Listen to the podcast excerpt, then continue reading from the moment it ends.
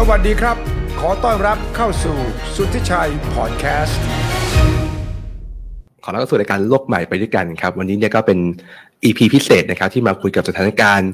ในรอบอาทิตย์ที่ผ่านมานะครับ ซึ่งวันนี้จะมาคุยกันถึงเรื่องของเหตุการณ์ทาง Zipmex ครับที่มีการระงับ การถอนนะครับแล้วก็เป็นชี้แจงจากทาง CEO ดรเอกลาภนะครับวันนี้จะมีเพื่อนมาร่วมพูดคุยกัน 2 ท่านนะครับแล้วก็วันนี้ผมนะครับคิม Property นะครับแล้วก็คุณอาสุริชัยหยุดนะครับแล้วก็แขกสองท่านครับคนแรกก็เป็นท่านนายกนะครับสมาคมทรัพย์สินที่ท่านนะครับพี่สุภกิจนะครับจากช่อง b i t c a s t นะครับให้สอพี่สุมเมธนะครับก็เป็น CEO ทางวาลิดนะฮะก็เป็น Cyber Security แล้วก็ดูแลเรื่องของ Blockchain Editor นะครับโอเค ก็ครับผมมาคุยกันถึงเรื่องราวที่แบบ ตื่นเต้นกันในช่วงอาทิตย์นี้กันเลยครับ ตกใจไหมคิมตกใจไหมเมื่อวานนี้เรื่องซิปเม็กซ์ที่มีประกาศตูมตามออกมาเนี่ย เราเคยนึกว่า เอ๊ะมันก็เกิดเรื่องต่างประเทศนี่ มันก็ไม่เกี่ยวอะไรกับไทยใช่ไหมที่ที่จริงก็ค่อนข้างตกใจมากๆเลยนะครับ แล้วก็แต่รู้ว่ามันมีความเป็นไปได้เลยว่าเออมันอาจจะลุกลามมาถึงประเทศไทยเพราะว่าก่อนหน้านี้เนี่ยมันมีเรื่องราวของสถาบันคริปโตเนี่ยนะครับค่อนข้างล้มมาหลายอันเลยแจ้งล้มลายเช่นทาง เซลเซียสนะครับแล้วก็ทางเอ่อ Voyager นะฮะแล้วก็ตัว 3AC นะครับตัวตัว Aero Capital เนี่ยนะครับแต่ว่าไม่คิดว่ามันจะมาถึงเร็วขนาดนี้เหมือนกันครับผมอืมครับ คุณสุภกิจนะครับ ในฐานะที่อยู่ในวงการนี้เลย คิดว่าเอ๊ะมันจะเกิด จะเกิดแต่ว่าไม่เร็วไปกว่าที่คาดวงการเมื่อวานนี้วงการเรานี่ระเบิดลงไหม ลงมาหลายลูกนะครับ ไล่มาตั้งแต่ไล่มาตั้งแต่ลูน่าอันนั้น อันนั้นเป็นระเบิดลูกลูกใหญ่มโหฬารแล้วก็เท่าที่ดูมันเหมือนมันมันเป็นเหมือนเหมือน chain reaction อะเป็นเป็นเหมือนปฏิกิริยาลูกโซ่หลังจาก Luna เนี่ยก็ค่อยๆ ตามมาเรื่อยๆครับเราเราเริ่มเห็นหลายๆหลาย ๆ โปรเจกต์เนาะผมใช้เปรียบเทียบเหมือนน้ำลดตอผุดเราเห็นเลยว่า ไอ้ที่ทำทำกันไว้ตอนที่น้ำมันขึ้นเนี่ย เรามองไม่เห็นหรอก แต่พอราคามันลงเนี่ย น้ำมันลงปุ๊บเนี่ยใครที่เคยเลเวลเลตไว้ถึงสูงเนี่ยมันมันมันส่งผลนะแล้วก็เอาเวลาที่เกิดวิกฤตเนี่ยแทบแทบทุกแทบทุกอย่างครับ มันอาจจะไม่ใช่แค่คริปโตอะเวลาเกิดวิกฤตหลายหลาย ๆ สิ่งหลาย ๆ อย่างที่เราทำเกินตัวมันก็มันก็ส่งผลให้เห็นภาพ แล้วก็เกิดปัญหาในภาพที่เห็นในปัจจุบันเนี่ยครับ อืมครับคุณสุเมธล่ะ น่าตกใจแค่ไหนเหตุการณ์นี้มันจะลามไหมคิดว่ามันจะทำให้ฤดูหนาวของคริปโตเคอเรนซีเนี่ยมันเกิดแล้วมันจะลากยาวไปไหมจริงๆ ผมว่าอย่างที่พี่บิดพูดถึงครับ คือมันเป็นเรื่องของเชนผลกระทบจากตั้งแต่ลูน่ายาวมาเรื่อยๆครับ ทีนี้เนี่ยสิ่งสิ่งหนึ่งที่ผมตกใจมากๆคือ ด้วยความที่ตัวของเซเมกเนี่ยได้ได้ได้รับใบประกอบวิชาชีพ ซึ่งซึ่งผมถ้าผมมองคือ ถ้าเรามองที่มาตรฐานเนี่ยคือมาตรฐานดีอยู่แล้วนะครับ แต่เพียงแต่ว่าด้วยด้วยผลกระทบที่มันเกิดขึ้นมันเลยกลายเป็นโยงมาที่ตัวของระบบได้ครับ ที่ที่ตัวของทางบริษัทได้ อืม อืม ตอนนี้คนก็ถามหาบทบาทกรตทีเดียวมีคนแซวว่าแต่ก่อนเนี่ยไม่ก็อยากให้กรตมายุ่งพอมีเรื่องก็ถามเลยว่ากรตทำอะไรอยู่ถูกต้องมันจะมันจะมีความย้อนแย้งกันเกิดขึ้นมาจากนี้ไป สุเมธคือจริงๆจริง ๆ เราเราเห็นชัดเจนครับเมื่อวานเนี่ยกรตมีการส่งจดหมายขอคำชี้แจงจากทางซิปเมกอย่างทันทีนะครับถ้าถ้าเราเห็นเนี่ยห่างกันประมาณประมาณครึ่งชั่วโมงเนี่ยคือเห็นแล้วมีการประกาศจากทางกรตเรียบร้อยดังนั้นนะผมผมคิดว่าทางกรตเขาก็พยายามจะช่วยเอ่อผมขอใช้คำว่าผู้ประสบภัยแล้วกันนะครับเอ่อในในในครั้งนี้อย่างอย่างเร่งด่วนนะครับแล้วก็ทีนี้เนี่ยในส่วนของถ้าถ้าเรามองที่ แต่ถ้าเรามองที่เรื่องของมาตรฐานในเรื่องของการจะได้ มาในซึ่งตัวของใบประกอบวิชาชีพเนี่ยเอ่อผมมองว่าจริง ๆ ตัวของมาตรฐาน การทำงานการตรวจสอบ หรือแม้กระทั่งการออกไลเซนส์ของทางกรตเนี่ยมันดีอยู่แล้วนะครับซึ่งซึ่งซึ่งถ้าเรามองถ้าถ้าผมมองไปที่ที่เรื่องของการออดิตการอะไรเงี้ยจริงเขามีครบถ้วน เพราะถ้าเขาเขาต้องทำตามมาตรฐานของกลตอยู่แล้ว แต่ว่าเออสิ่งที่เกิดขึ้นมันเป็นปัญหาคือตัวของ product ของตัว บริษัทมากกว่า ซึ่งมันจะเป็นคนละอย่างกันคนละส่วนกันนะครับ ใช่ใช่ คุณคิมมองยังไง เพราะว่าผมก็แปลกใจนะว่ากลตบอกว่ารู้จากข่าวในโซเชียลมีเดียถ้าเกิดกรณีอย่างนี้เนี่ยโดยกติกาเนี่ย ถ้าบริษัทที่กลตที่ให้ใบอนุญาตเนี่ยเกิดมีปัญหาก็ต้องปรึกษากลตก่อนใช่ไหมแล้วถ้าจะแถลงข่าวเนี่ยไม่ต้องแถลงออกมาพร้อมกันใช่ไหมว่าบริษัทที่มีปัญหา กับกลตกับ regulator เนี่ยจะบอกกับประชาชนเลยนะว่า ได้คุยกันแล้วจะทำขั้นตอนต่างต่อไปนี้ จะชดเชยจะเยียวยาจะสกัดกั้นอะไรต่าง ๆ แต่ครั้งนี้ดูเหมือนว่า Zipmex มีปัญหาแจ้งกับลูกค้าก่อนประชาชนก่อนกลตมารู้จากการแจ้งของ Zipmex ต่อประชาชนกลตบอก you ส่งข้อมูลมาหน่อยซิเกิดอะไรขึ้น มันแปลกไหม เอาจริงถ้าตามหลักก็ต้องต้องคุยกันก่อนนะครับ เพราะว่าเรื่องของการลงทุนเนี่ยเป็นเรื่องของคนหมู่มากนะครับ เป็นเรื่องของประชาชนนะครับดังนั้นเนี่ยกรตอเองหรือว่าทางผู้ที่ควบคุมเรื่องของการเงินเองเนี่ยจะเป็นต้องแบบมีการสกรีนคำพูดก่อนเพื่อไม่ให้เกิดการแพนิคนะครับ เกิดการเทขายหรือแบบเกิดความกลัวหนในโลกของการลงทุนอะไรเงี้ยเพราะเรารู้ว่าในสายของการเงินการลงทุนแล้วเนี่ยความเชื่อมั่นเป็นสิ่งที่ที่แบบจำเป็นมากๆนะครับ ถ้าคนแพนิคอะไรต่างๆนาเนี่ยมันก็ยิ่งจะลุกลามเอิดจะบานปลายให้คนแห่ถอนนู่นแห่ถอนนี่อะไรเงี้ยก็จะค่อนข้างแย่แล้วนะ ผมผมผมคิดว่าตามหลักจริงๆเนี่ยควรจะต้องต้องคุยกับกรตก่อนนะครับ แต่ว่าพอดูจากเอ่อเอ่อเอ่อท่าทางเนี่ยที่กรตก็มาโพสต์ หลังจากทางซิปเปกโพสต์ออกมาเนี่ยก็อาจอาจจะคิดเองนะครับว่าว่าอาจจะไม่ได้คุยกันก่อนอะไรอย่างเงี้ยครับ อืมครับ แล้วก็ทำให้ exchange อื่น ๆ ออกมารีบออกข่าวเลยนะว่า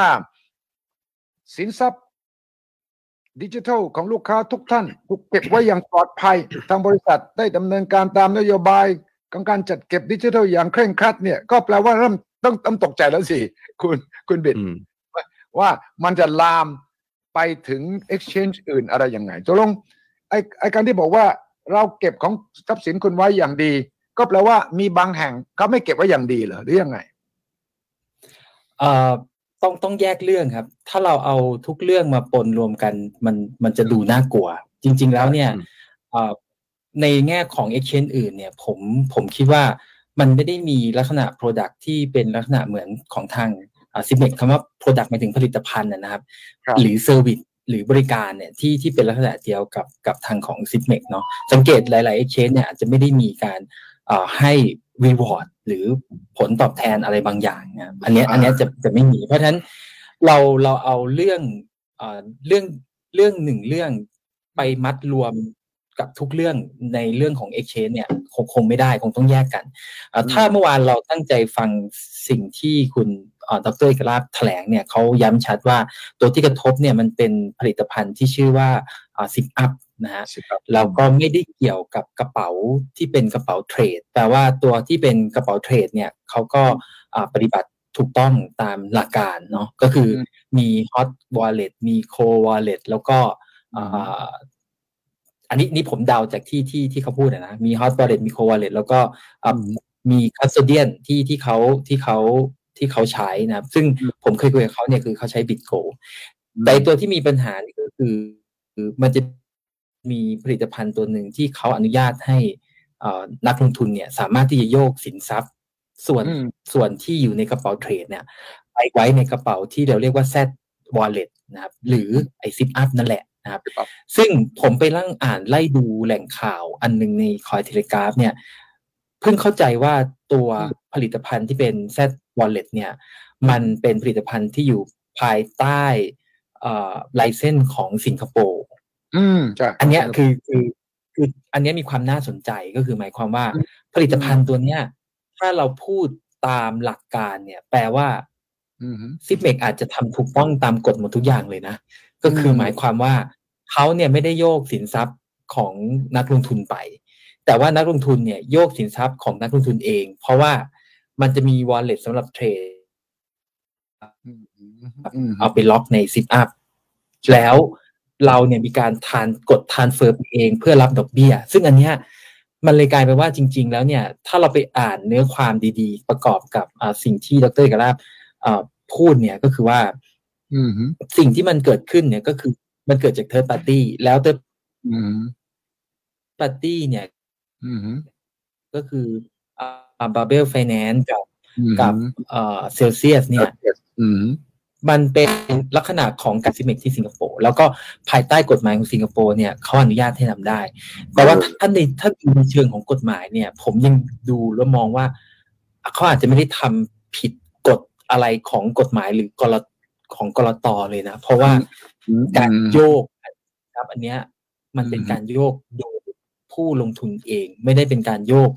โดย Zipmex คือหมายความว่าสมมติ Zipmex มี exchange เนี่ยแล้วก็เอาคนเอาเงินไปใส่ไว้ในกระเป๋าอะแล้วเงินในกระเป๋าอันเนี้ย Zipmex เอาไปบริหารจัดการ ซึ่งจริง ๆ ไม่ใช่ เพราะว่าผมผมจำได้ว่าใน mechanic ของมันเนี่ยนักลงทุนเนี่ยเป็นผู้ที่ดำเนินการในการย้ายสินทรัพย์เอง แล้ว ตอนที่ย้ายสินทรัพย์มันจะมี term and condition ให้แรงจูงใจลงมีแรงจูงใจให้ดอกเบี้ยอะไรสักอย่างใช่ไหมครับใช่ใช่แล้วก็ไอ้ไอ้คือเรื่องพวกนี้มันมีหลายหลายบริบทมาก ผมเลยบอกว่าจริง ๆ มันต้องแยกเรื่องเรื่องของของการคุยว่า ถ้าพูดถึงมันมีผลกับเอ็กชแนนอื่นไหมผมมองว่าอย่าเพิ่งไปตื่นตูมขนาดนั้น เพราะว่าพฤติกรรมหรือว่าลักษณะของรูปแบบของผลิตภัณฑ์เนี่ย มันไม่ได้เป็นไปในในรูปแบบนั้น แต่ผมขออนุญาตย้อนไปที่คุณสุเมธนิดหนึ่งพอดีสิ่งที่ Zipmex ได้อะไม่ใช่ใบประกอบวิชาชีพนะใบประกอบวิชาชีพจะมีแค่เรื่องของเอ่อ ICO portal ถ้าเป็น exchange broker dealer เนี่ยเราจะเรียกว่าใบประกอบไอ้ใบอนุญาตประกอบธุรกิจสินทรัพย์ดิจิตอลภาษาอังกฤษเรียกว่า license นั่นเองนะครับส่วนส่วนของคิมผมเสริมนิดนึงคือ คือ บางเรื่องที่ต้องคุยกับกับกับกลตเนี่ยผมผมคิดว่ามันมีบางบางมุมที่ผู้ประกอบการเนี่ยอาจจะพิจารณาไม่คุยหรือขออนุญาตกับกลตเพราะว่าในเชิงธุรกิจจริง ๆ เนี่ยในบางกรณีเนี่ยมันรอไม่ได้นะครับถ้าถ้าผมมองก็คือแฟร์กับทาง Zipmex เนี่ยผมมองว่ามันคือวิกฤตมันคือ crisis แล้วอันนี้คือ act ของ crisis management ถ้า crisis management เนี่ยเอ่อ จำเป็นจะต้องขออนุญาตกรตก่อนเนี่ยมันมันจะลุกลาม เพราะฉะนั้นบางกรณีถ้าเป็นเอาเอาง่ายๆ ไม่ใช่ใครสีแบบนี้นะ ถ้าเป็นลักษณะของเขาเรียกเขาเรียก major incident หรือเหตุการณ์ที่เกิดขึ้นมากกระทบในวงกว้างเนี่ยเขาก็จะไม่ขออนุญาตกรตเหมือนกัน เพราะนั้นอันนี้อาจจะต้องดูเป็นกรณีไปว่าในบริบทอันไหนที่มีความจำเป็นต้องขอกรตก่อนหรือเปล่าเพราะว่าธุรกิจมันรอไม่ได้ บางครั้งผู้กำกับดูแลอาจจะต้อง มาถามตามทีหลังแบบนี้แหละว่า เหตุที่ตัดสินใจนะตอนนั้นมันคืออะไรปัจจัยอะไรที่เป็นปัจจัยที่ทำให้พิจารณาทำ action แบบนั้นนะคุณต้องอธิบายได้ ถ้าคุณอธิบายไม่ได้ อันนี้อันนี้ก็จะเป็นประเด็น คุณสุเมธคิดว่ามันทำให้กลตต้องปรับเปลี่ยนอะไรเปล่าเพราะว่ามันจะมีคำถามจากสาธารณะมากครับจริงๆอันนี้อันนี้ต้องต้องขออภัยที่เมื่อกี้พูดผิดนิดนึงนะครับ แล้วก็เออจริง ๆ คือถ้าถ้าสมมติเรายึดจำ เดี๋ยวผมขอแชร์ตัวสกินนิดหนึ่งนะครับถ้าเป็นตัวของเอ่อการกำกับดูแลการประกอบธุรกิจสินทรัพย์ดิจิทัลจริงมันมีเยอะอยู่แล้วนะครับ ในการกำกับดูแลต่างๆนะครับ ซึ่งในส่วนหนึ่งเลยเนี่ยจะมี part หนึ่งที่เป็นเรื่องของ Cyber Security มาเกี่ยวข้องแล้วก็เรื่องของตัว PDPA นะครับซึ่งซึ่งถ้าเรามองเนี่ย เราไม่ได้มองแค่ซิปเมกคือเรามองเจ้าอื่น คือเหมือนกันคือเขาต้องผ่านมาตรการรักษาความปลอดภัยพวกนี้อยู่แล้วนะครับดังนั้นเนี่ยถ้าถ้าโดยส่วนตัวผมมองอะ อย่างที่ทางพี่บิดพูดถึงเมื่อกี้ครับ ตัวของการประกอบอธุรกิจก็เรื่องโปรดักก็อีกเรื่องหนึ่งคือในส่วนของการที่จะได้ตัวไลเซนส์น่ะเขาต้องผ่านมาตรฐานอย่างเข้มงวด แล้วการออกใบตัวของ license ของแต่ละอันที่ ก.ล.ต. ให้เนี่ยยากนะครับ ใช้เวลาเป็นปีๆครับดังนั้นดังนั้นถ้าโดยส่วนตัวผมมองเนี่ยคือมาตรการของทาง ก.ล.ต. อะดีอยู่แล้วนะครับเพียงแต่ว่าอาจจะมีเรื่องของการตรวจสอบเพิ่มเติมในเรื่องของตัว product ต่างๆเสียมากกว่านะครับแต่ถ้าในเชิงเรื่องของถ้าในเชิงเรื่องของมาตรฐานเรื่องของ Cyber Security ไม่ว่าจะเป็นเรื่องของการ auditing นะครับ การทำธุรกรรม transaction เรื่องของหลอกการเข้าถึงอะไรพวกนี้ผมคิดว่าทุกอย่างอะมันมีเพียบพร้อมอยู่แล้วนะครับ แต่ที่ต้องต้องโฟกัสมากกว่าคือตัวของ Product ซะมากกว่าครับ อืมครับคุณคิมคิดว่าที่ คุณอธิบายเมื่อสักครู่เนี่ย เราจากนี้เราไปเข้าไปตลาดสิงคโปร์สิงคโปร์เขาก็ฟรีกว่าเราขณะเดียวกันคนที่ลงทุนในไทยจะเข้าใจไหมว่า ถ้าโอนเงินนี้ไปฝากอยู่ที่หนึ่งไปลงทุนอีกที่หนึ่งความเสี่ยงมันจะสูงขึ้น ใครจะเป็นคนให้ความรู้เกี่ยวกับเรื่องเหล่านี้ให้กับคนที่ลงทุนในประเทศไทยอันนี้ถามดีมากเลยครับคุณอาปกติแล้วขอเกริ่นภาพรวมก่อนนั่นก็คือว่า ในโลกของคริปโตเคอเรนซีนะครับมันมีความหลากหลายเรื่อง Product มากนะครับหลายคนจะรู้ว่าเฮ้ยถ้าไปฝากข้างนอกนี่นะ มีบริการต่างๆนะที่ให้ผลตอบแทนที่สูงนะครับ เมื่อก่อนเราได้ยินเรื่องของตัว project Terra ถูกไหมครับ ที่เป็นมีแบบการฝากเงินเหยื่อ UST ที่ได้ผลตอบแทนถึง 20%เนี่ยที่เป็น stable coin ด้วยนะครับ หรือในดีฟาต่างๆ หรือว่าในผู้ให้บริการคริปโตแบงก์ต่างๆในต่างประเทศ เช่นตัวบล็อกไฟอย่างเช่นเซลเซียสก็แล้วที่พูดถึงถึงกันนะครับ เพราะว่าผลตอบแทนมันมา7% 8%เลยแต่ในทางของประเทศไทยเนี่ยกรตก็คือห้ามเอาทรัพย์สินของลูกค้าเนี่ยนะครับไปทำนู่นทำนี่ถูกไหมฮะทำให้ในฝั่งของคริปโต ผู้ให้บริการในไทยเนี่ยค่อนข้างที่จะสุดเออมันแข่งกับแข่งขันกับต่างชาติยากนะครับต้องบอกเลยว่าถ้าไปฝากที่อื่นได้สิบเปอร์เซ็นต์คริปโตไทยไม่มีอย่างเงี้ยเม็ดเม็ดเงินคริปโตจะไหลออกไปนะครับซึ่งในมุมนี้มันจะต่างจากเงินทั่วไปนะครับถ้าเป็นเงินบาทเงินอะไรพวกนี้เนี่ยทางชาติทุกอย่างต้องผ่านทางแบงก์ชาติในการตรวจสอบเข้าสู่ดูแล มันไม่ได้แบบ มีคนจะเอาเงินออกจากประเทศง่ายๆอย่างนั้นนะครับ แต่พอมีคริปโตเคอเรนซีเนี่ยขอบเขตเรื่องของประเทศเนี่ยมันลดน้อยลงไปเลย คือถ้าคุณแบบมี address ของตัวเองมีวันตัวเองเนี่ยคุณจะโอนไปไหนบนโลกนี้ก็ได้นะครับดังนั้นมันก็เลยไม่ใช่ที่ควบคุม flow เงินเนี่ยไหลออกได้นะครับมันอาจจะมีแรงจูงใจให้ทางผู้ประกอบการของไทยเนี่ยสามารถอยากทำ product บางอย่างที่แบบเฮ้ยฉันอยากจะสูญเสียตรงนี้ไปก็อยากทำ product ในช่องทางบางอย่างที่แบบว่ามันสามารถที่จะได้ตรงนี้ด้วยนะครับคือในการเงินเนี่ยเขามีคำพูดว่าแบบมันเหมือนกับน้ำครับ เงินเหมือนกับน้ำที่จะพยายามไหลเข้าสู่ ที่มีผลตอบแทนสูงเสมอนะครับนั้นเนี่ยอาจจะมี product นี้เพื่อทำแต่ว่า product นี้ก็ต้องยอมรับว่านั้นอยู่ภายใต้เอ่อนอกนอกเหนือจากการควบคุมของ ก.ล.ต. ชัดเจนนะครับเพราะ ก.ล.ต. ไทยเนี่ยไม่สามารถทำได้ เขาเลยจะมีการฝาก lending ไปที่อื่นนะครับ หากเราดูเรื่องของ project ใน global เนี่ยที่มีปัญหานะครับ ที่แบบว่าโดนเรื่องของการ bank runนะครับ โดนเรื่องของการสั่งสภาพคล่องจะเป็นโปรเจกต์เรื่องของเกี่ยวกับการฝากเงินหมดเลยนะครับ เป็น lending กองทุนหมดเลย แต่ว่า exchange ไม่มีนะครับ ไม่มีเรื่องของ exchange ที่แบบล้มไม่มีนะครับอย่างเช่นตัวเซลเซียสเนี่ยก็เป็นคริปโตแบงค์นะครับก็เป็นสถาบันการรับฝากเงินนะครับคือวันหนึ่งที่เราเอาเงินไปฝากที่แบงค์ของเขาแล้วเนี่ยนะครับแบงค์ก็จะมีสิทธิ์ในการที่จะเอาเงินของลูกค้าเนี่ยไปพี่ดอกออกผล อันนี้คือในหมายถึงกฎหมายของของต่างประเทศนะครับอันเช่นเราเอาเงินไปฝากธนาคารบ้านเราธนาคารก็เอาไปปล่อยกู้ต่อถูกไหมครับหรือทำเป็นหมุนเงินต่างๆนาเนี่ยครับเขาก็จะรับค่าผลตอบแทนมา แล้วเขาก็จ่ายเราเป็นตัวดอกเบี้ยนะครับซึ่งในต่างประเทศเนี่ยมันมีผลิตภัณฑ์ค่อนข้างเยอะนะแต่ซึ่งเซลเซียสเองหรือดังๆเองเนี่ยเขาก็แบบ ก็คือเขาก็จริงเขาต้องไม่ธรรมดาเขาตัวใหญ่นะครับหรือบาร์เบลเองก็ตามเนี่ยก็อยู่ในฮ่องกงนะครับเขาเขาใหญ่เลยนะครับ แล้วก็มีคนฝากแบบโอ้โหแบบเป็นเป็นหลายพันล้านเลยนะครับ ซึ่งซิปเองเป็นเป็นหนึ่งในนั้นก็ก็มองว่าเฮ้ยเราก็เหมือนก็เชื่อใจทาง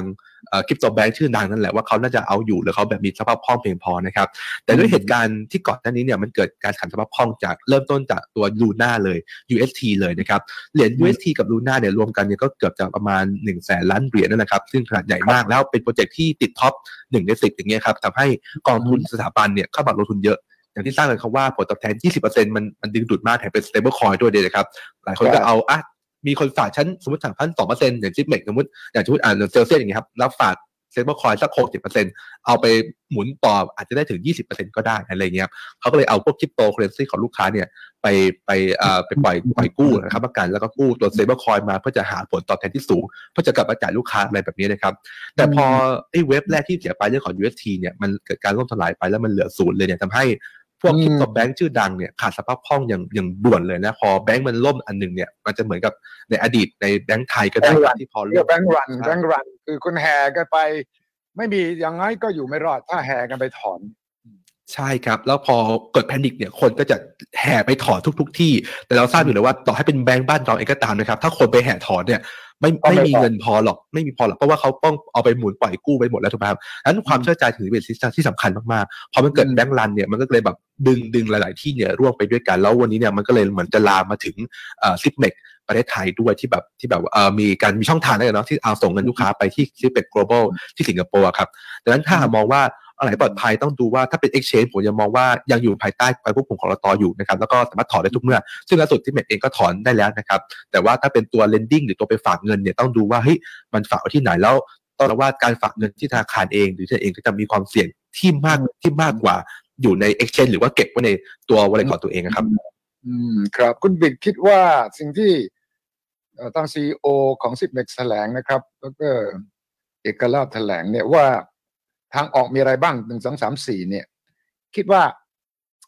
จะ work ไหมหนึ่งก็คือไปดำเนินการฟ้องใช่ไหมฟ้องร้องทางZipmex global แล้วก็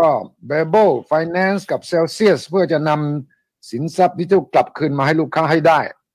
อันนั้นเป็น class action เป็นไปได้ไหมเราเคย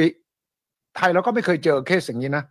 คิดว่าโอกาสมีมากน้อยแค่ไหน และเราเข้าใจแค่ไหนว่ากระบวนการขั้นตอน เพราะว่าคนที่จะฟ้อง Celsius Babel เนี่ยคงมากมายทั่วโลกอะไอเราอาจจะเป็นแค่เล็ก ๆ อันหนึ่งเท่านั้นเองใช่ไหมคือเอ่อถ้าผมผมผมลองผมลองเอาตัวเองไปใส่รองเท้าสวมดูว่า ถ้าผมเป็นซีอของที่เบกผมจะทำผมจะคิดยังไงนะคือผมก็ต้องบอกอ่าคุณนาสุทธิชัยอยู่นี้ว่าเออมันมีช้อยส์อื่นให้เลือกหรือเปล่า คนกำลังจะจมน้ำเนี่ย มันมีอะไรลอยอยู่ก็คว้าทั้งหมดนั่นแหละ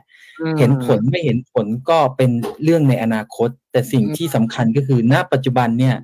เราได้แสดงออกถึงความจริงใจที่จะแก้เรื่องของปัญหาที่มันเกิดขึ้นในปัจจุบันหรือเปล่า อันนี้ผมว่าเป็นเรื่องที่สำคัญ ซึ่งซึ่งผมคิดว่าสิ่งที่ดรเอกราชพยายามที่จะสื่อเนี่ย ผมคิดว่าทำได้ดี แต่แต่ผมก็จะจะพูดเสมอว่า เรื่องความโปร่งใสความจริงใจอะมันจะคนละเรื่องกับสถานการณ์ที่เป็นอยู่ในปัจจุบันคือบางครั้งเนี่ยปัญหามันใหญ่มากมันหนักมากเนี่ยถึงแม้ว่าเราจะตั้งใจขนาดไหนเนี่ย ปัญหามันใหญ่ขนาดขนาดนั้นเนี่ยมันมันจะเอาอยู่หรือเปล่า แต่สิ่งที่สิ่งที่ผมภาวนาก็คือขอให้ปัญหามันไม่ได้ใหญ่ขนาดนั้น แล้วก็ในถ้าเราได้ได้ได้ได้ฟังแมสเซจหรือข้อความที่เขาพยายามจะสื่อเนี่ย เหมือนกับขายบริษัทเพื่อเอาเงินมาให้กับนักลงทุนเนี่ย ผมคิดว่ามันก็คือใจก็ใหญ่พอระดับที่ที่ว่า เออ เราเราเราไม่ได้ต้องการที่จะคือเราอยากให้ธุรกิจรันต่อ เราอยากให้นักลงทุนไม่ได้เสียหาย อันนี้ผมผมต้องยอมรับแนะนับถือในในในความปลอดแต่ก็อย่างที่บอกมันก็คือคนละเรื่องกับปัญหา คือคือเราจะพยายามที่จะอยากแก้ปัญหาขนาดไหนเนี่ย แต่ว่า ปัจจัยและสภาพแวดล้อมบางอย่างเนี่ยเราไม่ได้คุมได้ทั้งหมด ทีนี้ใน class action ที่ว่าเนี่ยผมคิดว่ายังไงก็ต้องทำคือผลจะเป็นยังไงเนี่ย ไม่ว่าจะออกหน้าไหนอะมันคือสิ่งที่มันมันกำขี้ดีกว่ากำตดอะคือคือถ้าถ้าพูดแต่ภาวะนี้นะใช่แต่แต่ว่าถ้าถามความคาดหวังของนักลงทุนเนี่ย ผมไม่อยากให้คาดหวังจนเกินไปนัก เพราะว่าต่อให้ได้มันไม่ได้เร็ว มันไม่ได้เร็วมาก มันใช้เวลาในการที่จะดำเนินการ มันใช้เวลาในการพิสูจน์ มันใช้เวลาในการที่จะมาเกลี่ยกันว่า ตกลงใครเป็นเจ้าหนี้ เพราะว่าอย่างเซลเซียสเองเนี่ย ผมเข้าใจว่าเขาไม่ได้มีเงินพอที่จะจ่ายคนที่เป็นเจ้าหนี้ทั้งหมด เพราะฉะนั้นเขาเนี่ยเขาจะต้องเอาเงินมากอง แล้วก็ลองดูว่าสัดส่วนจะแบ่งกันเท่าไหร่เนี่ย อันนี้ผมไม่ใช่ผู้เชี่ยวชาญเรื่องของการเกลี่ยเรื่องเรื่องเรื่องเรื่องของการล้มละลายนะแต่ผมเข้าใจว่า ทุกคนไม่ได้คืนร้อยเปอร์เซ็นหรอก อย่างน้อยมีติดไม้ติดมือติดกระเป๋ามาเนี่ย ผมคิดว่าพอได้ แต่อีกปัจจัยหนึ่งก็คือเรื่องของระยะเวลานะครับ อันนี้เป็นพิจารณา คุณสุมเมธคิดว่าเราได้บทเรียนอะไรจากครั้งนี้ แล้วก็วงการนี้ควรจะต้องปรับตัวยังไงบ้างครับ ครับ เปิดไมค์แล้วพี่ครับพี่เมธเปิดไมค์นะครับเปิดเสียงด้วยครับ เปิดเสียงด้วยครับครับขออภัยครับ โอเคอ่าจริงๆจริงอย่างแรกเราเรามองอผลกระทบชัดเจนครับ คือ การที่ผลกระทบจากเมืองนอก เราเรามองว่าโอ้โหอีกคงระยะนึงแหละกว่าจะมาถึงไทยหรืออะไรเงี้ย แต่กลายเป็นว่าด้วยความที่ถ้าเรามองนะครับคริปโตเคอเรนซีมันคือ เงินที่เป็นดิจิตอลที่ใครก็สามารถเข้าถึงได้เป็น global นะครับ ทีนี้เนี่ยพอเป็นแบบนั้นแล้วเนี่ย มันกลายเป็นว่า พอเจ้าใดก็เจ้าหนึ่งเป็นเจ้าใหญ่เนี่ยได้รับผลกระทบ เจ้าเล็กๆ ไม่ว่าจะเป็นประเทศไหนก็แล้วแต่จริง ๆ ที่เล็กกว่านะผมไม่ได้บอกว่า Zipmex เป็นเล็กนะครับที่เล็กกว่าเนี่ยก็ได้รับผลกระทบตามมาเป็นลูกโซ่เลยทีเดียวนะครับเออซึ่งถ้าถามว่าถ้าถามว่าในเรื่องของการปรับตัวของนักลงทุนจริงผมมองว่า คือนักลงทุนในในโลกของคริปโตเคอเรนซีเนี่ยเข้าใจระดับหนึ่งอยู่แล้วเรื่องเรื่องของของความเสี่ยง เพราะว่าถ้าถ้าเรามองจริงแล้วเนี่ยในเรื่องของการลงทุนใดๆก็แล้วแต่มันมีเรื่องของฟอร์ม การกรอกอยู่แล้วว่าคุณคุณรับ ผลความเสี่ยงได้มากแค่ไหนนะครับแต่ว่าในในส่วนหนึ่งเลยอะถ้าโดยส่วนตัวผมก็มองอีกว่าตัวของ Exchange ในไทยอะถ้าเรามองถ้าไม่ได้พูดถึงเรื่องของการลงทุนไปภายนอกประเทศนะเรายังมองว่าตัวของทาง Exchange ในไทย แต่ละที่เนี่ยยังมีความแข็งแกร่งอยู่ ไม่ว่าจะเป็นเรื่องของการตรวจสอบที่เข้มงวดหรือเกินของทางกรตแล้วก็รวมถึงไม่ว่าจะเป็นเรื่องของธุรกิจใหม่ๆใดๆก็แล้วแต่ที่กำลังจะเกิดขึ้นพวก ICO portal หรือแม้กระทั่งบริษัทใดๆก็แล้วแต่ที่จะออกโทเค็นเองเนี่ย ก็ยังถูกกำกับที่เข้มงวดมากแล้วการออกเองเนี่ยไม่ใช่เรื่องง่ายเลย ดังนั้นเนี่ยผมยังเชื่อว่าการกำกับดูแลของทางกรตเนี่ย เป็นส่วนที่ทำให้นักลงทุนเชื่อใจได้ว่าความเสี่ยงมันจะลดน้อยลงนะครับอืมครับก่อนเข็ดไหมคิดว่าก่อนที่ลงทุนใน digital currency มันจะทำให้คนถอยห่างออกจากตลาดคริปโตเคอเรนซีในเมืองไทยโดยเฉพาะเพราะว่าช่วงหลังนี่คนรุ่นใหม่เข้าไปลงทุนเยอะ บางคนอาจจะเข้าใจบ้างไม่เข้าใจบ้างพอเกิดตู้มขึ้นมาระเบิดลงเนี่ย ก็หนีกันกระสานซ่านเซ็นเนี่ย จะค่อยๆกลับมาไหมจะค่อย ๆ มีแอบมาดูให้ลงมันปลอดภัยยังกลับมาถ้าเป็นถ้าคิมเป็นคนรุ่นใหม่ที่ลงทุนอย่างนี้เนี่ย ปฏิกิริยาของคิมจะเป็นยังไง ถ้าไม่ไม่รู้บ้างไม่รู้บ้างนะหมายความว่า พอเข้าใจเพื่อนมาชวน ก็ไปลง เออ ก็ได้ดีนี่นะแล้วก็ลงไปเพิ่มขึ้นอีก แต่ไม่เข้าใจหรอกว่าเราไปฝากปั๊บเขาจะไปเอ่อไปฝากไว้ที่อื่นไปลงทุนต่อเนี่ย เฮ้ย ดอกเบี้ยยังยี่สิบเปอร์เซ็นดีนี่หว่านะตูมเสร็จแล้วระเบิดระเบิดนิวเคลียร์ตุ้มละมาหนีกันกระสานซ่านเซ็นเสร็จแล้วตอนนี้มานั่ง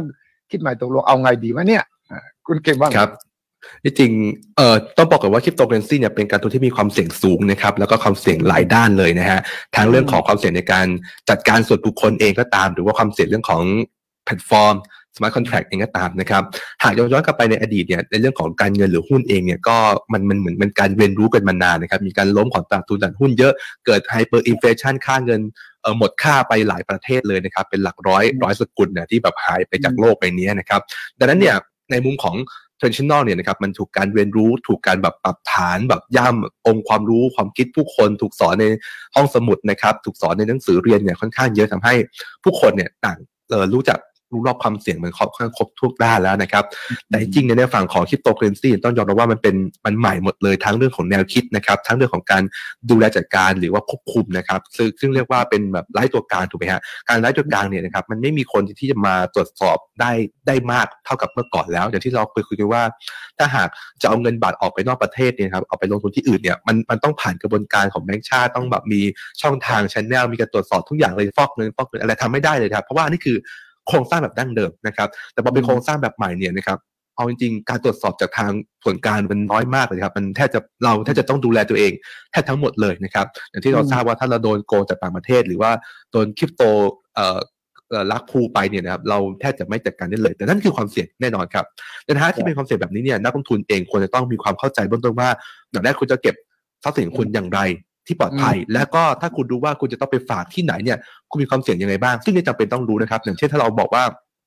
เอาง่ายๆเลยเรารู้แบบว่าถ้าเราถือเงินสดไว้ในบ้านเราในตู้เซฟเราเนี่ยนะครับกับเราเอาเงินสดไว้ฝากแบงก์เนี่ยความเสี่ยงก็ต่างกันแล้วนะครับทันทีที่เราเอาเงินสดเราเนี่ยไปฝากแบงก์เนี่ยเงินสดเราไม่ใช่เงินนะครับเงิ นสดเราคือเป็นหนี้ของทางแบงก์ไปแล้ว ซึ่งมีความอืมเสี่ยงจะผิดนัดสัญญาอยู่แล้วแบงก์สามารถเอาเงินของเราเนี่ยไปปล่อยกู้ทุนนี้นั่นได้ ซึ่งในอดีตถามว่าเคยมีที่ล่มไหมหรือว่าเจ๊งไหมอืมเอาจริงก็เพียบเลยมีเคสเยอะมาก แต่แล้วทุนเรารู้หรือเปล่าว่าทันทีที่เราเอาเงินไปฝากเขาเนี่ยเรามีความเสี่ยงเพิ่มขึ้นนะการที่ดอกดอกเบี้ยไม่ใช่ว่าความเสี่ยงต่ำใช่ต่ำแต่มีความเสี่ยงนะครับเช่นกับคริปโตเคอเรนซีครับการที่คุณเอาถือบิตคอยน์เนี่ยนะครับไว้ใน hardware wallet หรือว่า wallet ของตัวเองเนี่ยอืมอันเนี้ยเออก็เหมือนเราเก็บแบงก์เก็บเงินเนี่ยเอาไว้ในตู้เซฟของเรา อันนี้ความเสี่ยงอยู่ที่เราแล้วถูกไหมครับถ้าตู้เซฟเราถูกเผาตู้เซฟถูกขโมยอันนี้คือเรื่องเรื่องของเรานะครับนักลงทุนต้องมีความเข้าใจว่าถ้าเราเก็บไว้ตัวเอง อันนี้อยู่ที่เรา แต่ถ้าวันหนึ่งเราเอา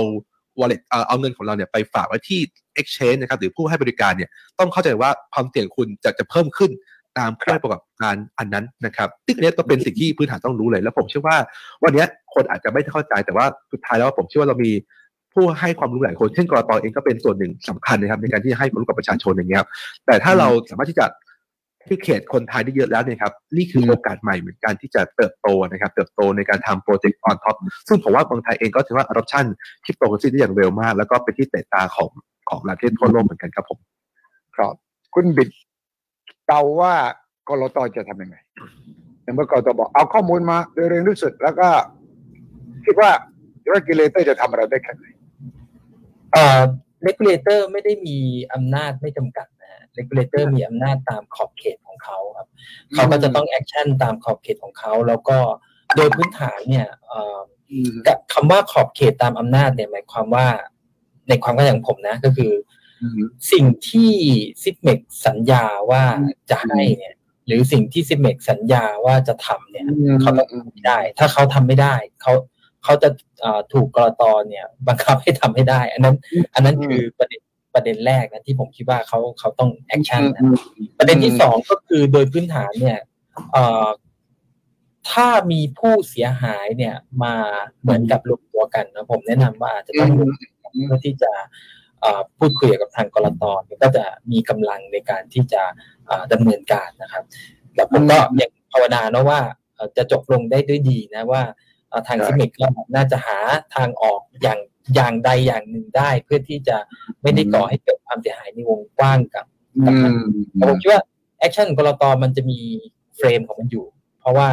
อืมเขาเขาเขามีมันเหมือนกับอ่าคุณมีคุณมีอ่าเครื่องมือในการที่จะกำกับดูแลผู้ประกอบการน่ะอ่ากี่เครื่องมือนั้นอะมันจะเป็นกรอบของมันอยู่ แล้วก็น่าจะใช้ตามเครื่องมือนะครับ อืมคุณสมเมธคิดว่าถ้าเป็นสงครามก็จะเรียกว่า collateral damage คือมันไม่ได้โดนนิวเคลียร์ตรง แต่ว่ามันจะมีผลข้างเคียง collateral damage ที่มันจะทำให้ข้างๆเนี่ย น้ำกระเพื่อมไปด้วยเนี่ย กว้างไหมครั้งนี้ กว้างแค่ไหนยังไง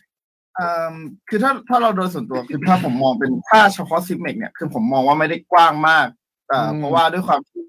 คือผลกระทบจะเป็นที่รายย่อยซะเยอะครับแต่ว่าถ้าเป็น ระดับของ UST อย่างเงี้ยอะลูน่า UST อย่างเงี้ยจะคนละเรื่องกันนะครับ แล้วก็จริงคือคือผมขอเสริมทางพี่บิดนิดนึงนะครับ คือด้วยความที่ถ้าเรามองเอ่อถ้าเรามองที่กรตเนาะกรตยังมีเอ่อส่วนของที่การบังคับให้ให้ผู้ผู้ที่ได้รับไลเซนเนี่ยต้องทำในสิ่งที่เขาสัญญาไว้ แต่กลับกันถ้าสมมติเราลองเราลองมองกลับไปเมื่อสองปีที่แล้วแล้วกันครับ คือสองปีที่แล้วเนี่ย ถ้าเราเป็นโลกดี ฟาเนี่ยคนละเรื่องกันเลยนะครับดีฟาคือถ้าสมมติอย่างที่ทางคุณคิมบอกก็คือ รักคูคือรักคูนะครับ หายคือหายนะครับไม่มีใครตามได้ ไม่มีสามารถที่จะทำอะไรได้ ซึ่งถ้าเรามองที่ตัวของเอ่อ CX ซึ่งเป็นผู้ที่ได้รับใบประกอบการเอ่อตัวของธุรกิจสินทรัพย์ดิจิทัลกับตัวอีกอันหนึ่งคือ d e f าคือเป็นใครก็ได้ที่ทำเนี่ย จะเห็นว่ามีความแตกต่างกันคนละโลกเลย คือถ้าเป็นตัวของเอ่อ CX เนี่ยจะต้องการทำพวกมาตรฐานต่างๆ ให้ตามกฎระเบียบของทาง regulator ถูกไหมครับทางกรตนะครับ ไม่ว่าจะเป็นเรื่องของการตรวจสอบ ไม่ว่าจะเป็นเรื่องของการทำ hardware wallet เอ่อขออภัยเอ่อ hot wallet หรือตัวของ cold wallet ตัว custodian อะไรต่างๆ ก็แล้วแต่ แต่ถ้าเป็น d e f า d e f าไม่มีนะครับ d e f ามีแค่การสแตมป์ว่าเฮ้ย audit by จบเลยแค่นั้นตัวของราคาที่ต้องจ่ายในเรื่องของการประกอบธุรกิจนั้นๆ ก็ไม่มีนะคื อขอแค่ developer เขียน smart contract เป็น แล้วเออเขาก็สามารถที่จะสร้างตัวของไฟแนนซ์ใด ๆ ขึ้นมาได้เลย ซึ่งมีความเสี่ยงเยอะกว่ามากๆ ถ้าเทียบกันนะครับ คือถ้าเรามองของตัว CEX หรือว่าตัวของผู้ประกอบเอ่อที่ได้ license เนี่ย เราจะเห็นชัดเจนว่าเขามีการลงทุนที่ค่อนข้างสูง ค่า license แต่ละใบไม่ไม่ใช่ราคาต่ำเลย แล้วก็เรื่องของเอ่อการลงทุนของทีมงานของที่จะต้องมาทำในเรื่องของพวกมาตรฐานต่างๆ อันนี้จะเห็นชัดเจนว่าเขามีการตรวจสอบคือทางก.ล.ต.มีเอ่อ regulator มีการตรวจสอบ และการพยายามทำมาตรฐานมีความความปลอดภัยมากที่สุดต่อผู้ที่เข้ามาใช้งานแต่กลับกันถ้าเป็น DeFi d e f าคือเป็นใครก็ได้ d e f าไปจ้างคนเพื่อมาทำเรื่องของ smart contract audit แล้วก็ปั๊มว่าเฮ้ยฉัน power by เอ่อ audit by เจ้าใดเจ้าหนึ่ง เสร็จแล้วก็บอกว่าเนี่ยฉันพร้อมให้บริการแล้วคุณสามารถตรวจสอบซอสโค้ดได้เลย แต่คำถามคือ คนทั่วไปตรวจสอบได้แค่ไหน ใช่ครับ ใช่ใช่ ซึ่งซึ่งอันนี้มันมันมาคนละโลกกันผม ก็เลยพยายามจะยกความเสี่ยงว่าไอตัวของความเสี่ยงของตัว CX กับตัวของ d e f ามันแตกต่างกันแค่ไหน แล้วผลกระทบที่เกิดขึ้นเนี่ย ถ้าสมมติเรามองไปที่ CX เนี่ย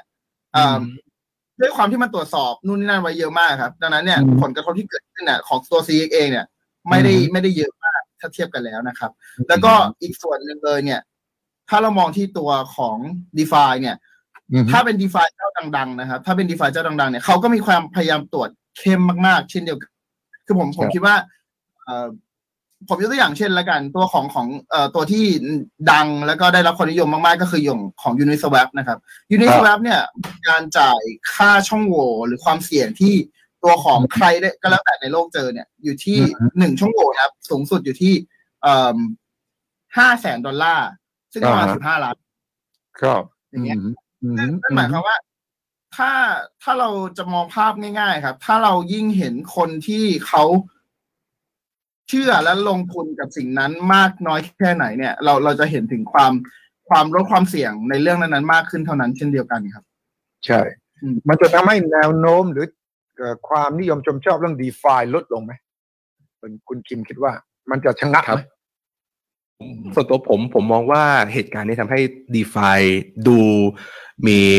ความเหมือนแบบน่าจะถือเพิ่มขึ้น อันนี้อาจจะเห็นเห็นแบบกลับกันเลยนะครับ เพราะว่าต้องบอกว่าตอนที่เกิดแบงก์รันเอ่อแบงก์ร่มในซีฟานี่นะครับ อย่างเช่นอันรุ่นเคสของเซลเซียสเนี่ยนะครับ ถ้าเราไปดูในบัญชีเขาว่าเขาเนี่ยเอาเงินไปฝากไว้ที่ไหนนะครับ ก็จะมีเงินส่วนใหญ่ไปฝากที่อาเวนะครับอาเวเป็นตัว lending protocol ตัวหนึ่งในโลกของ d e f าอยู่ใน chain Ethereum นะครับอีกตัวหนึ่งคือ Compound นะฮะซึ่งเขาเนี่ยก็ไปวาง วางหลักประกันที่ที่นั่น แล้วก็ทำการกู้ stablecoin ออกออกมานะครับเห็นภาพว่าให้ CeFi เนี่ยนะครับเขาก็ยังเอาเงินของเขาเนี่ยไปไว้ที่ DeFi นะครับซึ่งถ้าเราดูเรื่องของโปรโตคอลเนี่ยเราต้องถามก่อนว่าสิ่งที่ทำให้โปรโตคอลหนึ่งหรือแพลตฟอร์มหนึ่งเนี่ยเข้มแข็งได้เนี่ยมีปัจจัยอะไรดูบ้างนะครับ อย่างแรกผมอยากให้ดูเลยเรื่องของว่าความสามารถในการชำระล้างล้างหนี้หรือว่าทำการ liquidate นะครับ ถ้าเรามองว่าแบงก์เนี่ยนะครับมีความต้องการ liquidate ที่ไม่ดีเนี่ยจะเกิดสิ่งที่เรียกว่าหนี้เสียเกิดขึ้น ถ้าเรามองในของแบงก์ปัจจุบันถูกไหมครับเราเอาที่ดินไปตึงแบงก์ขอกู้เงินถูกไหมฮะถ้าวันนี้เนี่ยเกิดการขาดสภาพคล่องแบงก์ต้องการเอาเงินคืนเนี่ยเขาไม่ต้องการที่ดินหรอกครับเขาต้องการเงินเขาคืนถูกไหมเขาไม่ต้องการที่เพราะที่ดินต้องไปเลหลังขายพวกเนี้ยถ้าเขาขายได้ช้าเนี่ยเงินเขาจะจมแล้วเขาขาดสภาพคล่องสุดท้ายแบงก์อาจจะล้มก็ได้ อันนี้คือความสามารถในการ liquidate หรือว่าในการที่แบบเรียกคืนเรียกคืนเงินของเขาในในการเกิดแบบผิดสัญญาพวกนี้นะครับ ซึ่งในฝั่งของ d e f าเนี่ยต้องยอมรับว่าอันนี้ข้อแรกก่อนนะครับทำได้อย่างยอดเยี่ยมมากๆเลยนะครับ คือแบบมันไร้ไร้อารมณ์มากเลยอะโค้ดเขาว่างั้นราคาถึงตรงนี้ เขาตัดเงินเลยนะครับเช่นเพราะอย่างเช่นเซลเซียสเนี่ยเขาต้องรีบไปหาเงินนะครับหาเงินไปคืนนะเช่นตัว MakerDAO ก็เป็นโปรโตคอลตัวหนึ่งเนาะนะครับยังทำใน stablecoin เนี่ยเขาต้องรีบเอาไปคืนก่อน เพราะว่า d e f ามันไม่มีการต่อรองทั้งนั้นนะครับแต่ในฝั่งของ centralized บางครั้งยังคุยได้เฮ้ยจะมีการยืดหยุ่นไหมจะมีการ haircut หรือเปล่าจะ bailout ไหมจะแบบต่อรองกันได้อันนี้คือ CeFi คือ centralized คือต้องเชื่อเชื่อใจหรือผู้เอ่อผู้ที่แบบควบคุมตรงนั้น แต่ DeFi เนี่ยมันมันไร้หัวใจมากเลยนะครับข้อที่สองคือถ้าโป รเจกต์เนี้ยมัน run ไปเนี่ยมันมีโปรเจกต์เนี้ยมันมีแรงจูงใจที่ผิดปกติหรือเปล่าอย่างเช่น DeFi ตัวนี้มีการแจก reward เยอะมาก มีการแจกผลตอบแทนถึง 20%ถามว่า reward นี้เอามาจากไหน และถ้ามันแบบมันไม่มีที่มาที่ไปเนี่ยมันจะเกิดพิษนะครับในระบบว่าเฮ้ยระบบคุณมันเริ่มไม่เสถียรภาพนะมันเริ่มแบบมีสภาพที่บิดบิดเบือนไปมากๆกันเช่นตัว Terra เนี่ยครับอาจจะมีแรงจูงใจในการที่จะฝากเงินอยู่ช่วงเวลาหนึ่งนะครับ แต่พอวุฒิวันหนึ่งเนี่ยระบบมันไม่มี balance อย่างเช่นชัดเจนเนี่ยนะครับมันอาจจะ crash ลงมาได้นะครับ อันนี้คือ 2 อย่างที่จะให้ดูว่าโปรเจกต์ โปรโตคอลที่น่าเชื่อถือนะครับเชื่อกลับไปดูในฝั่งของยูสวอปเนี่ยครับอย่างที่พี่สุมเมธพูดนะครับยูสวอปเนี่ยไม่มีการแจกรีวอร์ดเลยนะครับทำมาตั้งหลายปีเนี่ยไม่มีการแจกอินเซนティブไม่มีการแจกเงินให้กับคนเลย ก็คือมาใช้ระบบแล้วก็เงินที่ปันผลสู่ผู้ที่วางสภาพคล่องเนี่ยนะครับเป็นเงินที่มาจากธุรกิจจริง ๆ เลยนะครับอย่างนี้แปลว่าบาลานซ์ของมันเนี่ยค่อนข้างค่อนข้างโอเคนะครับประกอบกับว่า เออเกิดมีปัญหาอะไรโดน hack อะไรเงี้ยก็ยังไม่เคยเกิดขึ้นเลยในเวลาหลายปีที่ผ่านมานะครับซึ่ง volume trade ของ Uniswap เนี่ยนะครับแตะไปถึงแบบหนึ่ง trillion แล้วครับหนึ่ง trillion ดอลลาร์นี่คือคือใหญ่มากๆเลยเจ็บเพราะว่า DeFi ที่แบบออกแบบมาไม่ดีครับ แล้วก็แบบอาจจะออกมาเพื่อ rug pull เลยก็มีนะครับ หรือแบบว่าเขียน contract ที่ไม่ดีเนี่ย ก็จะหายไปจากตลาดค่อนข้างเยอะใน wave ที่ DeFi แตกหรือ GameFi เองก็เช่นเดียวกันนะครับ แต่ในฝั่งรอบนี้ที่เห็นนะคือ CeFi อะก็ ก็กระทบหนักด้วย อย่างเช่นแบงก์คริปโตแบงก์ที่เรามองว่ามาจาก regulator ซึ่งในฝั่งของคนคริปโตเนี่ยเขาเขาไม่ได้ต้องการเอ่อพวกกฎหมายทนายมาตรวจสอบนะครับ แต่เขาจะให้โค้ดเป็นคนตัดสินใจเลยว่าโค้ดว่าอย่างนี้นะครับ ซึ่งไม่ได้หมายความว่าเฮ้ยมันเกิดพวก crisis ต่างๆนานาเนี่ย มันมันจะแบบไม่มีคนจัดการนะมันมีนะครับ อย่างเช่น ในเคสของเอ่อ Lido นะครับหรือในเคสของตัว lending protocol ชื่อดังเลยตัวที่แบบเกิด เกิดหนี้เสียขนาดใหญ่เงี้ยมันก็เกิดการ governance ครับ govern คือการโหวตกันว่าเฮ้ยคุณจะเอายังไง มันมีให้ชุมชนเนี่ยมีส่วนร่วมในการที่จะโหวตจัดการปัญหาด้วยนะครับพวกพวกโปรเจกต์ที่มันมี governance ดีๆนะครับดังนั้นเนี่ยหมายความว่าระบบเองเนี่ยนะครับจัดการตัวเองได้ค่อนข้างเบ็ดเสร็จเลย หรือว่าใช้การ centralize น้อยมากๆนะครับโดยที่ไม่ต้องมีใครมาควบคุมเลย ซึ่งอันนี้ก็เป็นข้อดีของ decentralize นะครับแต่จะต่างต่างอ่านจากทาง Terra ครับที่แบบว่า เอ่อตอนตอนที่ถูก liquidate นะครับต้องเอาบิตคอยน์เนี่ยต้องถอนบิตคอยน์ไปไปพยายามพยุงเนี่ยใช่ไหมแต่ว่าขั้นตอนเนี่ยมันต้องใช้ผู้คนคนใดคนหนึ่งในการที่จะเอาเอาบิตคอยน์ไปช้อนซื้อ UST คืนอย่างเงี้ยครับ แต่ถ้าระบบที่มันแบบ auto เลยเนี่ย มันจะใช้คนน้อยมาก แล้วก็ในระบบแบบนี้ auto แบบนี้คนคนที่เขาใช้ระบบ d e f าเขาค่อนข้างเชื่อใจมันมากกว่าที่ใช้คนสักคนหนึ่งมากกว่า ผมเลยมองว่าสุดท้ายแล้วว่าครั้งเกิดครั้งนี้ d e f าดูดูมีมีภาพที่ที่ดีขึ้นมาครับผมอืม น่าเชื่อถือมากกว่า หรือมีระบบที่มันจะแก้ปัญหาด้วยตัวเองมากกว่า คุณบิดในวงการเนี่ยสมาคมนี้จะทำอะไรไหมจะประชุมจะหาทางให้ความรู้ที่จะป้องกันแก้ไขไหมครับ ในฐานะเราเป็นสมาคมเนี่ย คือต้องต้องบอกว่าโดยบทบาทเราเราพยายามทำเรื่องเรื่องนั้นมาตลอดนะครับเพียงแต่ว่าโดยความเสี่ยงเนี่ยที่เราพูดเนี่ย คนจะมีความตระหนักหรือไม่เนี่ย มันมันมันเป็นเรื่องส่วนบุคคล แล้วก็ส่วนใหญ่ ถ้าเขาจะต้องเลือกหรือเทรดออฟเนี่ย ระหว่างผลตอบแทนกับเรื่องของความเสี่ยงอะเขาก็จะฟังเรื่องผลตอบแทนมากกว่าฟังเรื่องของความเสี่ยง เวลาเราเราเล่าเรื่องความเสี่ยงเนี่ยมันน่าเบื่อครับแต่เวลาเราเล่าเรื่องผลตอบแทนเนี่ยมันมันหวือหวาใช่ใช่แล้วถ้าถ้าให้คือมันเหมือนแบบเอ่อ มีผู้หญิงเซ็กซี่คนนึงกับผู้หญิงแบบแต่งตัวทึมๆอะไรเงี้ยเขาเขาก็ไม่อยากจะคุยกับผู้หญิงแต่งตัวธรรมดาธรรมดาใช่ไหมเรื่องปกติเราเราก็เราไม่ได้พูดเพราะน้อยใจนะแต่ว่าเราเรามันหน้าที่เราทำก็คือต้องทำไปแหละ เพียงแต่ว่าโดยขอบเขตเนี่ย เรามีตัวที่จะทำช่วยได้มากกว่านี้หรือเปล่าเนี่ย ผมผมคิดว่าจริง ๆ สมาคมเองเนี่ยต้องบอกว่า Zipmex เองก็อยู่ใน เป็นสมาชิกของสมาคมด้วย เราเองเนี่ยเรามองว่าเราอยากช่วยทั้งหมดแหละ อย่าง Zipmex เองถ้าอยากให้เราช่วยอะไรเนี่ย เราก็ยินดีพร้อมที่จะช่วยนะแต่ผมก็ยังนึกภาพไม่ออกว่าเราจะช่วยยังไงได้บ้างนะแต่แต่ถ้ามีอะไรที่ทางสมาคมช่วยได้ ผมคิดว่าคนในสมาคมเนี่ยมีมีแต่คนพร้อมที่จะช่วยช่วยเหลือเสมอ เพราะว่าเราเองเรามองว่าการที่มีผู้ประกอบการให้เป็นตัวเลือกกับ นักลงทุนเนี่ยผมว่ามันเป็นเรื่องที่ดีนะครับ แล้วก็ทางนักลงทุนเองเหมือนกัน ถ้าเกิดว่ามันมีส่วนไหนที่เราคิดว่าเราจะช่วยได้เราเราเองเราก็พร้อมที่จะช่วยนะ แต่ว่าเราเองเราคงจะไม่ใช่เป็นคนที่จะไปไล่เบี้ยกับทางซิปเนกเพราะว่าคนนั้นมีหน้าที่คนคนนั้นอยู่แล้วแล้วเราคงจะคือเราไม่ได้มีอาวุธหรือ เครื่องมือที่จะไปกำกับหรือบังคับกับทางซิปเนกเนาะเพียงแต่ว่าโดยฐานะของความที่เราเนี่ยรวมตัวกันของผู้เชี่ยวชาญเนี่ย เราเองเราสามารถที่จะเป็นผู้ที่จะช่วยเหมือนกับให้ความกระจ่างได้ อันนี้เราเราเราช่วยได้นะสมมุติว่ามันมีข้อพิพาทเกิดขึ้น แล้วต้องการคำเหมือนกับความเห็นของผู้ที่เชี่ยวชาญเนี่ยอันนี้เราช่วยได้แน่นอนนะครับ หรือในแง่มุมอื่น ผมคิดว่า เรายังเปิดนะ ถ้าเกิดว่ามันมีแง่มุมไหนที่อยากให้เราช่วย ผมว่าเราติดต่อกับมามาก่อนได้ครับ ทาง info at thai digital asset org ครับครับอย่างที่คุณสมเมธบอกอะเรารู้ไหมว่าจำนวนผู้ประสบภัยเนี่ยมีสักเท่าไหร่เออเราเขาถ้าต้องการความช่วยเหลือก็จะเข้ามายังไง รู้สึกข้อมูลทางด้านความเสียหาย หรือจำนวนผู้ประสบภัยนี่จะไม่เกิดนะใช่ไหมคุณสมเมธเราไม่เราไม่รู้เท่าไหร่ หรือว่าเรื่องอย่างเงี้ยเราจะไม่มีทางรู้เลยครับคุณสมเมธจริง ๆ จริง ๆ ถ้าเป็นในในเรื่องของข้อมูลส่วนเนี่ยผมเข้าใจว่าทางซิปเมกน่าจะต้องรายงานตรงไปที่ทางกรตครับทางฝั่งของคนทั่วไปผมคาดว่าไม่น่าจะได้รับข่าวสารในส่วนนี้ เพราะว่ามันเป็นส่วนของของผู้เสียหายและมันจะคนละส่วนกันนะครับ ซึ่งซึ่งผมคิดว่าเดี๋ยวเราคงต้องรอประกาศจากทางกรตหรืออะไรเพิ่มเติมอีกทีหนึ่งนะครับ อืมนั่นแหละคือคือตรงเนี้ยเวลาเกิดปัญหาอย่างนี้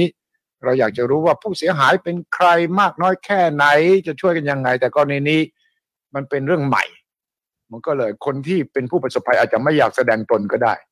อ่าสุดท้ายครับคุณคิมลองสรุปดูว่าถ้าคุณคิมเป็นหนึ่งในผู้ประสบภัยเนี่ยจะทำยังไงอย่างแรกก็คือที่เห็นล่าสุดเขาบอกว่าให้มีการรวมกันฟ้องได้นะครับต้องติดต่อไปว่าเฮ้ยจะมีการฟ้องยังไง หรือว่าจะได้อะไรยังไงบ้างนะครับ แล้วก็ถ้าเป็นผู้ประสบภัยผม ต้องต้องจำเลยว่าอย่างที่พี่บอกเลยว่าต้องอดทนนะครับ มันอาจจะไม่ได้ไม่ได้เร็วๆแน่นอนนะครับ อาจจะใช้เวลาแบบเป็นนานเลยเหมือนในเคสอดีตที่ผ่านมาก็มีเมาส์กอล์ฟนะครับ ซึ่งสุดท้ายเขาก็ได้ได้คืนนะครับ แต่ว่ามันอาจจะเราเราดูเลยว่าบางครั้งเนี่ยนะครับตอนเช่นคอที่ Mt. Gox เนี่ยอาจจะได้คืนไม่ครบก็จริง แต่มูลค่าของตัวบิตคอยน์หรือตัวคริปโตเคอเรนซีเนี่ยที่ได้คืนมาในวันนี้เนี่ยมันก็ ก็ว่าก็ว่าเยอะมากกว่าอดีตมากแล้วนะครับ ดังนั้นเนี่ยเฮ้ยอยากอยากให้อย่างแรกคือโอเค อาจจะเป็นบทบทเรียนด้วยนะครับสองคือผมอยากให้แบบใจเย็นๆใจร่มๆเนาะสุดท้ายถ้าเรามองเรื่องของภาพรวมนะครับ ผมคิดว่าบทเรียนมันสอนอะไรเราได้ค่อนข้างเยอะเลยนะครับ นั่นคืออย่างที่หลายคนบอกเอ่อการเก็บคริปโตเคอเรนซีเนี่ยนะครับมีหลายรูปแบบมากๆที่ที่ปลอดภัยกับตัวเอง หรือว่าแบบเอาฝากให้คนอื่น แล้วคุณต้องเข้าใจว่าความเสี่ยงนั้นนั้นคืออะไรนะครับ แล้วผมมองว่าไม่ไม่อยากให้เหตุการณ์ครั้งนี้เนี่ยทำให้คนคนไทยแบบ รู้สึกหวาดกลัวนะแล้วก็แบบไม่อยากที่จะลงทุนหรือไม่อยากที่จะศึกษานะครับลงทุนแล้วลงทุนอันนี้อีกเรื่องหนึ่งแต่ว่าศึกษาเป็นสิ่งที่จำเป็นมากๆเลยอยากให้วงการนี้แบบว่ามันได้รับการเรียนรู้ต่อไปเรื่อยๆนะครับประมาณนี้ครับผมครับขอบพระคุณมากครับ ได้ความมูลความรู้แนววิเคราะห์มากมายแต่คิดว่านี่เป็นเพียงเราแตะแตะผิวๆเท่านั้นนะครับ ลึกๆลงไปข้างล่าง ยังมีอะไรให้เราเรียนรู้อีกมากมายครับ ขอบคุณมากนะครับทั้งสามท่านครับคุณคิมครับ คุณสุเมฆครับ สวัสดีครับ สวัสดีครับดีครับ สวัสดีครับ ขอต้อนรับเข้าสู่สุทธิชัยพอดแคสต์